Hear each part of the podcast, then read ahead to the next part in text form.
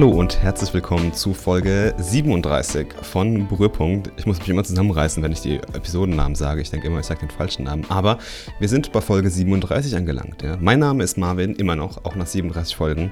Schön, dass ihr wieder dabei seid, wenn ich euch mitnehme auf meine Reise als digitaler Pionier, Maker, Designer, Tech-Nerd, Developer und, und, und. Wie geht's euch? Wie war eure Woche bisher? Es ist Freitag, ich entlasse euch wieder ins Wochenende mit dem Berührpunkt-Podcast. Und ich hoffe, ihr habt eine produktive Woche gehabt, habt alles das erreicht, was ihr euch vorgenommen habt. Und ja, meine Woche war sehr, sehr gut. Meine Woche war super. Ich habe viel erledigt, viel geschafft. Ich habe sehr viel programmiert auf der Arbeit, war voll im Maker-Modus, war oft in der Zone. Und ähm, ja, habe noch so ein bisschen ein paar Sachen für die Uni vorbereitet. Da geht es jetzt langsam so ins vorletzte Semester, ins letzte richtige Semester. Meine letzte Klausur steht bald an. Ich, so ein geiles Gefühl für die letzte Klausur in meinem Leben. Das wird richtig, richtig toll. Ich hoffe, es geht alles gut, ja.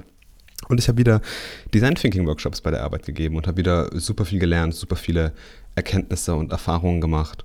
Und es ist immer lustig, es ist irgendwie so geil. Immer die ganzen Leute sagen, ja, ich bin so unkreativ, mir fällt nichts ein. Aber mit so ein paar Kniffen und ein paar Techniken hauen dann genau die Leute, die das sagen, meistens die verrücktesten und krassesten Ideen am Ende vom Tag raus. Und das finde ich einfach irgendwie faszinierend. Ich bin auch in eine komplett neue Welt eingetaucht, ähm, wo ich mich eigentlich gedacht habe, wo ich mich ja nicht direkt damit beschäftigen werde, aber irgendwie habe ich es doch getan. Aber da wird es am Ende der Show ein bisschen mehr zu hören.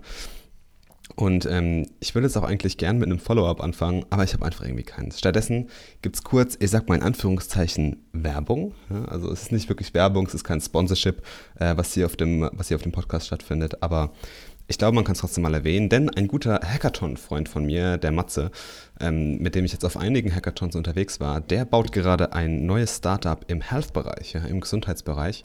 Ist er da jetzt in der Rolle des C T Os gelandet und so ein bisschen verantwortlich für die ganze Technologie dahinter und will da einfach mit einem coolen und jungen und talentierten Team was Schönes aufbauen. Und ich finde die Idee nicht schlecht, deswegen einfach mal hier erwähnt, weil er ein bisschen Hilfe braucht. Das Ganze heißt Gut Feeling. Ja. Ihr könnt auf gut feeling punkt de euch ein bisschen darüber informieren. Ich verlinke mal einfach die Webpage in den Shownotes.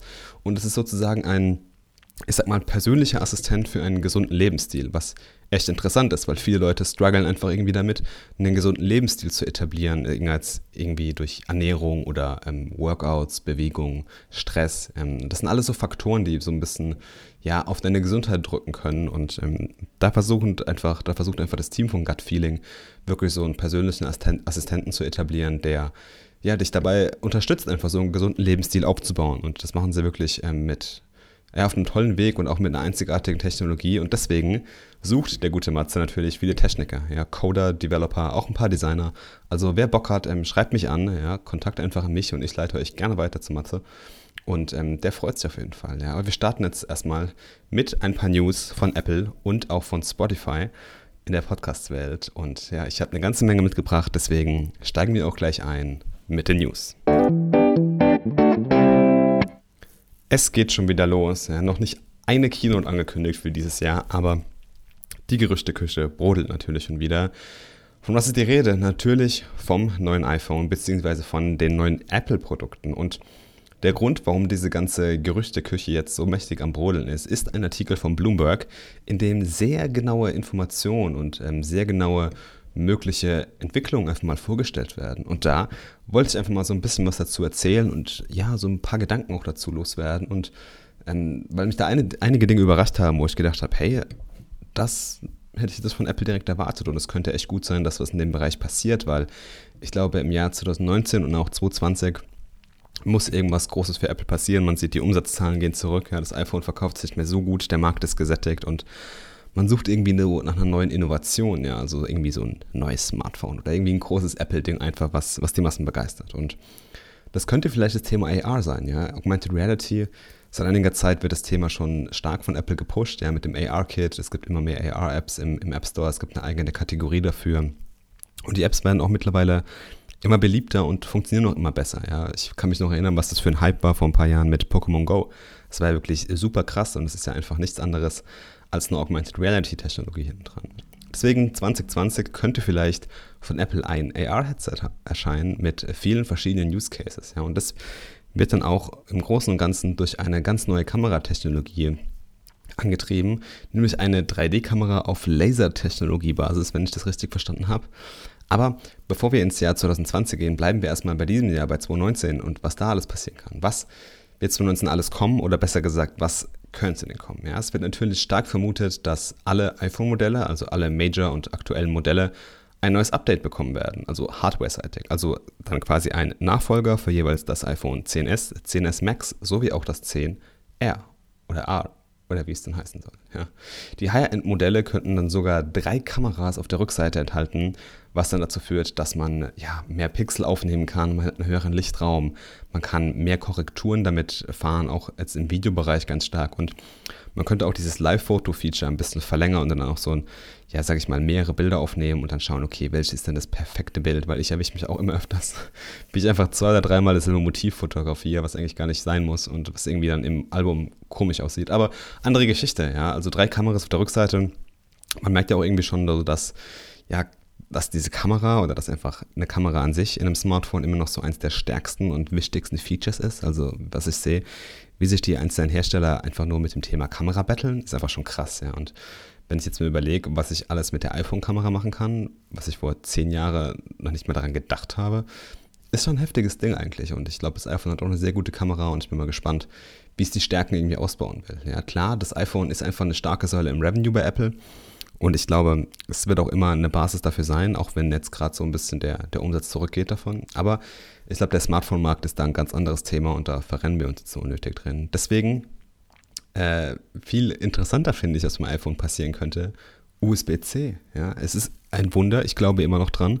Ich bin fest davon überzeugt, dass dieses Jahr U S B C kommen wird, weil auch einfach gerade jetzt beim aktuellen iPad Pro Modell U S B C erschienen ist, beziehungsweise der Anschluss auf U S B C umgestellt wurde und ähm, ich finde es einfach ein ganz, ganz richtiger Schritt. Das MacBook Pro ist U S B C, das neue iPad Pro ist U S B C. Warum nicht das iPhone auch auf U S B C umstellen und endlich diesen einheitlichen Anschluss haben, den man endlich haben will? Ja, wer so ein bisschen die Backstory kennt, was wir auch mal im zwei zu zwei Podcast ein bisschen erwähnt haben, da gab es schon so angedrohte Strafen von der E U, ähm, dass Apple da einfach nicht so einen einheitlichen Standard verwendet. Aber wenn es endlich diesen Standard geben würde, man könnte so viel mehr Ladegeräte benutzen. Ja, ich könnte auch Android-Ladegeräte nutzen und könnte einfach weg von diesen tausend Dongeln, die ich irgendwie zu Hause rumliegen habe. Deswegen fight the Dongle live und ähm, ja, führt U S B C ein. Fände ich eine ganz coole Sache. Aber ja, in der Produktpalette von Apple gibt es natürlich auch noch mehr als das iPhone. Beispielsweise wird hier gemunkelt, dass es vielleicht ein neues, in Anführungszeichen, Low-Cost-iPad äh, geben könnte. Vielleicht auch ein neues iPad Mini, was seit zwanzig fünfzehn nicht mehr geupdatet wurde. Das finde ich auf jeden Fall cool. Ich bin auch ein großer Benutzer des iPad Minis und ähm, benutze das so für den einen oder anderen Use Case. Aber ähm, ein Update wäre da auf jeden Fall nicht schlecht. Finde ich, glaube ich, ganz cool. Who knows, ja. Pläne gibt es auf jeden Fall.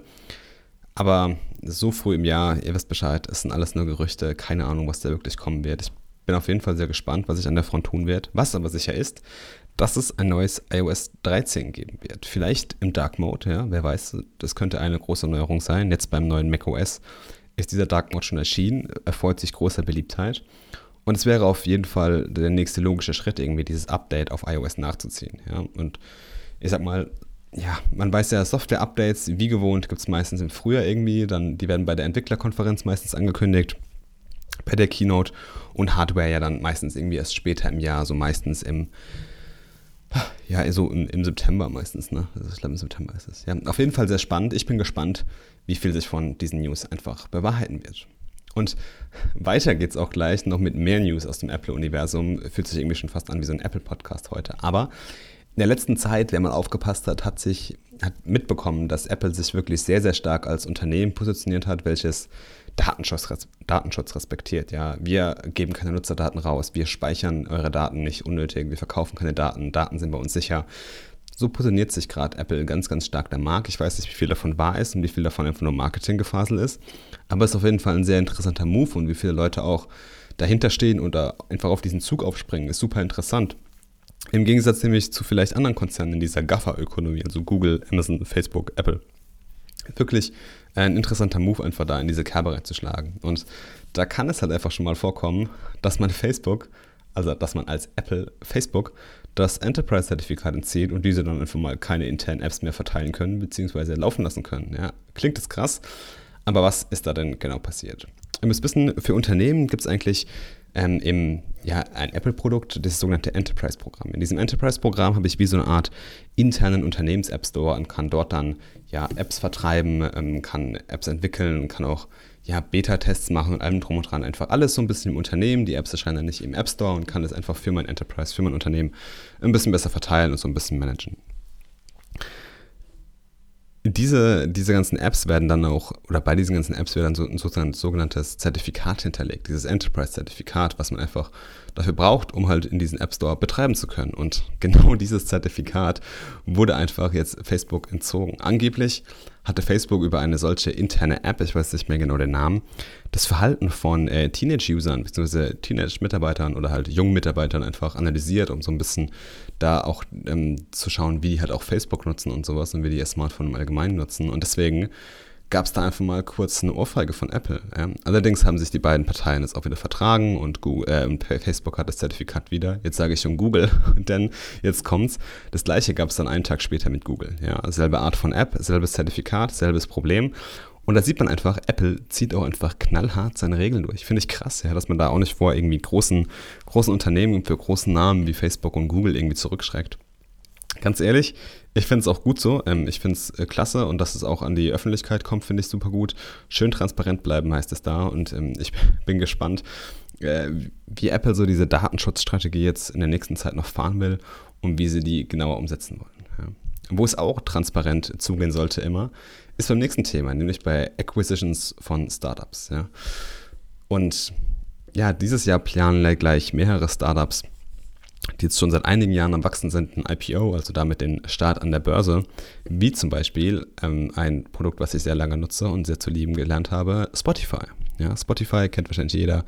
Vielleicht hört ihr sogar diesen Podcast gerade über Spotify. Es kann nämlich sehr gut sein, denn Spotify war jetzt nämlich mal fett auf Shopping-Tour in Sachen Startups und die haben da echt zugelangt. Ja? Jetzt kommt es nämlich, beide neuen Einkäufe von Spotify in der Podcast-Welt. Also richtig krass. Ja? Zum einen gehört da Gimlet dazu, jetzt zu Spotify, einer der größten Podcast-Networks mit Top-Hits wie zum Beispiel dem Reply All-Podcast, aber auch zum anderen Anchor, ja? Die Do-it-yourself-Podcast-Plattform, mit der auch dieser hörenswerte Podcast hier produziert wird und verteilt wird. Und deswegen ist diese Acquisition natürlich im Interesse der ganzen Podcast-Welten auch für mich sehr interessant. Ja? Und in den vergangenen Jahren muss man auch einfach sagen, Spotify hat echt viel in Sachen Podcast investiert. Ja. Mittlerweile hören echt super viele Leute Podcasts über Spotify.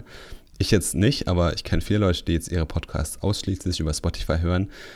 Sogar ein Drittel des ganzen Audio-Contents ist von Spotify mittlerweile nur noch Podcasts. Und das finde ich echt krass. Ja. In Zukunft kann es, glaube ich, auch noch deutlich mehr werden. Und ähm, ich finde es cool, dass da Spotify mal so ein bisschen das Potenzial erkannt hat und da auch rein investiert hier und vielleicht damit Apple den Rang ablaufen will in Sachen Podcast. Ich bin auf jeden Fall gespannt, was für eine tolle Entwicklung hier kommen wird. Ja, hoffe natürlich auch, dass Anchor davon profitiert und mir als Podcast-Maker wieder super schöne Tools bereitstellt. Und ähm, ja, super spannende Entwicklung, dass jetzt immer mehr in der Podcast-Welt passieren wird. Es ist wieder Designzeit. Ja. Nachdem wir uns letztes Mal über eher so einen, ich sag mal, praktischen Teil im Design unterhalten haben, nämlich in diesem Teilbereich der Tooltips, den ein bisschen näher gebracht haben. Ja, schauen wir heute mal auf einen ganz, ganz aktuellen Internet-Trend, nämlich die sogenannte, lass mich schauen, wie heißt die ten-Year-Challenge. Ja? Wer es nicht kennt, unter diesem Hashtag ten-Year-Challenge oder wie auch immer dieser Hashtag heißt, ähm, posten einfach Leute meistens Bilder, wie sie vor zehn Jahren ausgesehen haben und wie sie jetzt aussehen. Aber ich habe mir gedacht, wir machen das Ganze einfach mal so ein bisschen in der Design-Manier und äh, schauen uns einfach mal ein paar Webseiten an, wie sie vor zehn Jahren ausgesehen haben und wie sie jetzt aussehen. Ich habe da auch einen kleinen Link vorbereitet, weil es jetzt natürlich, ich sag mal wieder, sehr visueller äh, Content ist. Äh, ja, am besten deswegen den Link in den Shownotes klicken und einfach mal ein bisschen mitstöbern und äh, seine eigenen Gedanken dazu machen. Ich versuche mein Bestes zu geben und das so bildmalerisch wie möglich darzustellen, aber ja, ihr wisst das, visuell, Podcast ist irgendwie manchmal ein bisschen komisch. Aber fangen wir mal an, ja, und wir fangen an mit Google. Google hat sich eigentlich, ich sag mal, nicht großartig geändert über zehn Jahre. Die, die Grundstruktur ist gleich geblieben. Der Content ist ein bisschen mehr zentriert auf der Seite. Früher war das alles ein bisschen weiter oben. Wer noch das alte Google-Logo kennt, weiß, Farben, Schrift, nicht so ganz modern.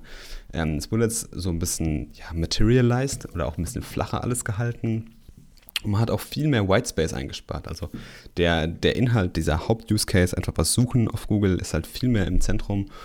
Und ähm, die ganzen anderen Sachen, wie zum Beispiel diese Preferences oder Advanced Search oder sowas. Und der ganze Footer ist alles ein bisschen weiter nach unten gerückt und ähm, hat so den, den Haupt-Use-Case der Seite in den Vordergrund gerückt. Ein anderes YouTube, äh, ein anderes, jetzt habe ich schon verraten, ein anderes Google-Produkt, was wir uns so anschauen können, ist YouTube, ja. Zehn Jahre YouTube. Ähm, krasses Ding auf jeden Fall, wie sich die Seite verändert hat.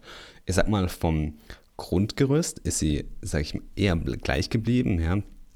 Hier hat sich natürlich gerade im Bereich Farben und Design und Designsystem halt sehr, sehr viel getan. Es ist alles flacher geworden, es sieht alles sehr googelig aus. Und ähm, ja, Thumbnails sind größer geworden, es stecken mehr Infos drin. Und es ist alles sehr viel personalisierter. Es gibt immer noch diese Trending-Videos und diese Promoted-Videos, die irgendwie ganz oben sind. Das hat sich nicht geändert, aber unten kriegt man jetzt viel mehr Recommendations. Es wird viel mehr auf Subscriber und Views gesetzt und sowas. Und ähm, das ist schon krass, ja. Also wie personalisiert einfach auch der Content schon beim Start im Interface ist. Das ist wirklich erstaunlich. Amazon. Hier ist echt viel passiert, ja. Ich glaube, das allererste, was auffällt, ist viel, viel weniger Text. Man hatte links immer auch diese ganze krasse ähm, Seitenleiste mit allen Kategorien, wo man dann gestöbert hat. Mittlerweile weiß man, dass die Leute einfach oben in das Suchfeld klicken und irgendwas suchen. Und wenn es das Produkt nicht gibt, dann existiert das meistens in der Welt von den Leuten gar nicht. Aber ähm, ja, so wird momentan Amazon benutzt. Ja. Früher super viel Text, ganz wenig Bilder, schrille Farben eigentlich, so ein, so ein hellblau und irgendwie so ein ganz knalliges Orange, das wurde jetzt auch ein bisschen subtiler alles. Und man arbeitet jetzt natürlich viel mehr mit großen Produktbildern und auch viel mehr mit eigenen Produkten. Ja. Die eigenen Produkte bei Amazon werden viel krasser gepusht als äh, noch vor ein paar Jahren. Natürlich gab es da auch nicht so viele. Aber das ist auf jeden Fall das, was hier auffällt. Ja, viel mehr Bilder, viel weniger Text, viel mehr Product Promotions von eigenen Produkten. Facebook finde ich super lustig, weil Facebook, muss man jetzt mal sagen, hat sich über die Jahre wirklich sehr gut gehalten und eigentlich kaum geändert. Die Farben sind gleich geblieben, die Schrift sieht sogar noch gleich aus. Ja. Man hat dieselbe Struktur, diesen Sign-up und da oben den Login und dann müsst ihr diesen Sign-up, wo man halt seine Daten eingeben kann, sich direkt anmelden kann auf Facebook. Links ein paar Bilder und kurz erklärt, was Facebook ist in einem Satz. Und das Einzige, was, glaube ich, ein bisschen übersichtlicher geworden ist oder was mehr geworden ist, sind die Sprachen unten. Ansonsten ist Facebook echt wirklich komplett gleich geblieben. Reddit. Boy, hier ist viel passiert. Ja. Aber ich glaube auch, dass die äh, Änderungen noch relativ neu sind. Nämlich, die Webseite wurde ja komplett überarbeitet mit der letzten äh, Financial-Runde. Financial-Runde wollte ich gerade sagen. Und man hat sich hier stark an dem äh, Mobile-Layout orientiert von Reddit. Früher war das echt wirklich, das sah noch lange Zeit sehr oldschoolig aus und hat Reddit auch wirklich schwer zu benutzen gemacht für viele Leute. Und jetzt ist es alles sehr kartenbasierter, es ist aufgebrochener, es ist vereinfacht, es wird viel mit Icons gearbeitet. Und ähm, ja, also die Timeline ist halt immer noch so der Vordergrund, aber man erkennt jetzt, dass es wirklich mehr ein Feed ist und allem drum und dran. Und das ist wirklich sehr cool, also mir gefällt das neue Design sehr gut, es funktioniert für mich super. Ähm, ich weiß, nicht jeder davon ist ein Fan. Ich finde, man kann den Content besser erkennen, man kann besser mit dem Content interagieren, jetzt auf jeden Fall. Es ist aufgebrochener, wirkt moderner und schlichter und das finde ich wirklich sehr, sehr gut. Ja. Also Reddit, Hut ab, was ihr da in den letzten zehn Jahren geleistet habt. Wikipedia ist auch noch so ein Vertreter aus der Kategorie, wir ändern uns einfach nicht. Ja. Wikipedia ist immer noch gleich geblieben mit der Überschrift, dem Wikipedia-Globe in der Mitte, den verschiedenen Sprachen, die es gibt. Und äh, dann einfach im Suchbegriff unten. Und ich glaube, das Einzige, was sich geändert hat, ist, dass die ganzen anderen Sprachen jetzt irgendwie unten weggefallen sind und man unten so ein paar Kategorien für Suche gemacht hat. Und ähm, das ist eine gute Lösung, ja. Also, also, hat sich auch super gut gehalten und funktioniert natürlich immer noch so gut wie davor. Yahoo, ähnliches Ding, vor zehn Jahren noch eine Seitenleiste gehabt. Der Content überladen, ja, also immer noch so ein Boxmodell, was wirklich zugejammt ist bis auf den letzten Zentimeter. Die Seitenleiste ist jetzt weg, jetzt habe ich halt andere Themen, habe ein bisschen mehr Werbung drin, ja, Werbung war damals auch schon drin, äh, vor zehn Jahren, also krasse Sache. Das Lila hat sich ein bisschen geändert, aber es fickt halt trotzdem immer noch ganz schön voll, ähm, schreckt mich als Nutzer ein bisschen ab, aber hey, es ist halt Yahoo, ne? Twitter.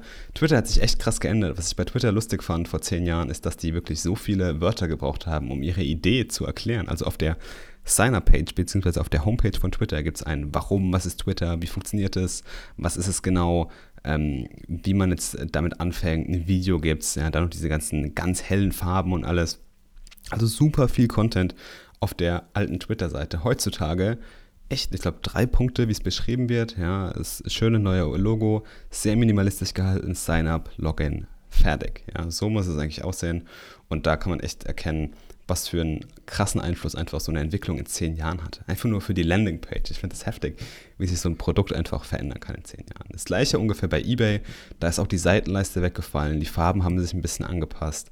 Und früher war eBay ja hauptsächlich eine Plattform, wo man kaufen konnte. Ja, so, so eine klassische E-Commerce-Plattform.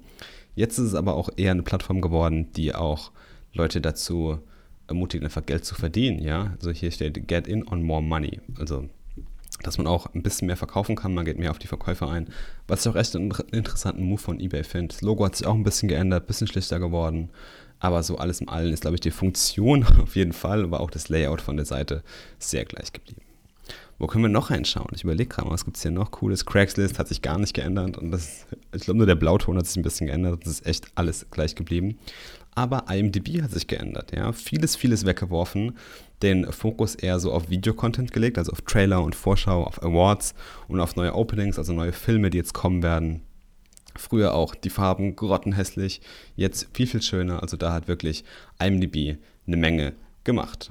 Und wir schließen ab. Ne, wir schließen noch nicht ab. Microsoft hätten wir hier noch. Äh, finde ich auch super interessant. Ich glaube, Microsoft ist so ein Unternehmen, das sich in den letzten Jahren so krass geändert hat. Es ist eine ganz andere Produktvision auch dahinter. Deswegen hat sich da auch sehr, sehr viel geändert.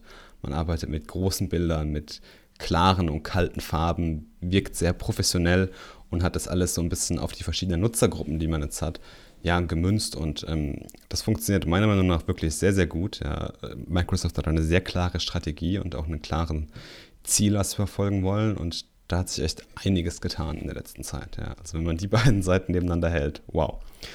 Auch noch ein Wow-Faktor, natürlich bei Apple. Boy, hier hat sich viel geändert. Ja, das Ganze, ich finde ja, Apple hat immer noch eine der Seiten für mich, die einfach so den krassesten Wow-Effekt haben, weil sie einfach so anders auch gestaltet ist und gerade so die ganzen Produktdemos wirklich auf ihrer Seite auf ein anderes Level hieft. Finde ich super, super krass.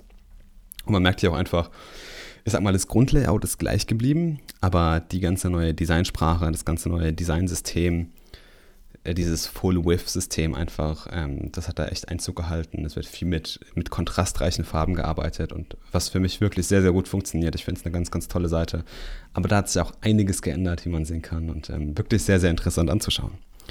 Die letzten Seiten sind noch so ein bisschen GitHub und Stack Overflow. Ich glaube, da müssen wir nicht drauf reingehen. Die haben sich nicht so krass geändert. Die setzen immer noch auf dieselben, auf dieselben Sachen, aber natürlich haben die auch ein bisschen Modernisierung erfahren und sich auch ein bisschen an die modernen Anforderungen angepasst. Ja. Ich hoffe, euch hat das so ein bisschen gefallen, dieses Design-Detail. Ja, so ein bisschen mal in, so in die Entwicklung von, von Webseiten über die Jahre reinzuschauen. Ich kann euch nur echt den Link, der unten steht, ähm, auf, ans Herz legen, dass ihr das ein bisschen visuell nachverfolgen könnt. Es ist auf jeden Fall eine sehr coole Entwicklung, die da gemacht wurde. Viele Überraschungen, weil einfach auch man erkennen kann, wie Unternehmen ihre Strategie in zehn Jahren ändern. Das ist wirklich sehr, sehr erstaunlich ähm, und wirklich sehr, sehr interessant. One Cool Thing, wir sind schon wieder fast am Ende angelangt. Was ist mein One Cool Thing für diese Woche? Ich habe ja am Anfang gesagt, ich bin in eine ganz neue Welt eingetaucht und interessiere mich mittlerweile für was ganz Verrücktes und was super Nerdiges. Und ich habe mir gedacht, hey, schrubben wir einfach mal den Nerdometer ganz, ganz hoch. Und zwar bin ich jetzt so ein bisschen in D und D eingetaucht, also in Dungeons and Dragons, das bekannteste Pen-and-Paper-Rollenspiel. Ich habe immer einfach das Starter-Set geholt, spiele jetzt ein bisschen, versuche eine kleine Airbnb, Airbnb sage ich schon, oh mein Gott, versuche eine kleine D und D-Gruppe aufzubauen. So sieht's aus, ja. Und ähm, ja, super cool. Ich finde es irgendwie super interessant, was man alles machen kann. Hört auch ein paar Podcasts in dem Bereich. Hab mir auch noch so ein äh, Rollenspielbuch geholt, der Einzelner Wolf heißt. Das kann ich mal unten verlinken, wer da Bock drauf hat. Auf jeden Fall eine ganz coole Welt. Ja, da werde ich jetzt ein bisschen übers Wochenende, wenn es regnen soll, eintauchen. Ansonsten renne ich natürlich wieder viel draußen in der Gegend rum und trainiere für meinen ersten Halbmarathon. Aber ich entlasse euch jetzt erstmal wohlverdient ins Wochenende. Ja, das war Berührpunkt Folge siebenunddreißig. Alle Links auch nochmal im Newsletter, Blogposts auf meiner Homepage. Gerne auf Instagram und auf Twitter folgen. Wenn ihr irgendwas wissen wollt, haut mich an, gebt mir Feedback. Und ansonsten würde ich sagen, hören wir uns wieder nächste Woche. Und bis dahin verabschiede ich euch, wie gewohnt, mit den Worten Keep creating awesome stuff. Ciao.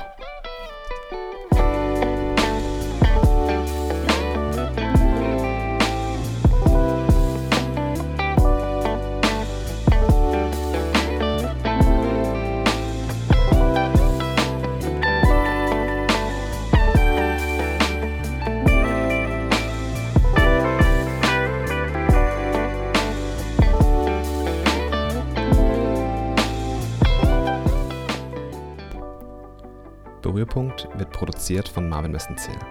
Dieser Podcast ist eine eigenständige Entwicklung und Produktion, welche in keinster Weise durch finanzielle Mittel oder Sachmittel in irgendeiner Form unterstützt wird.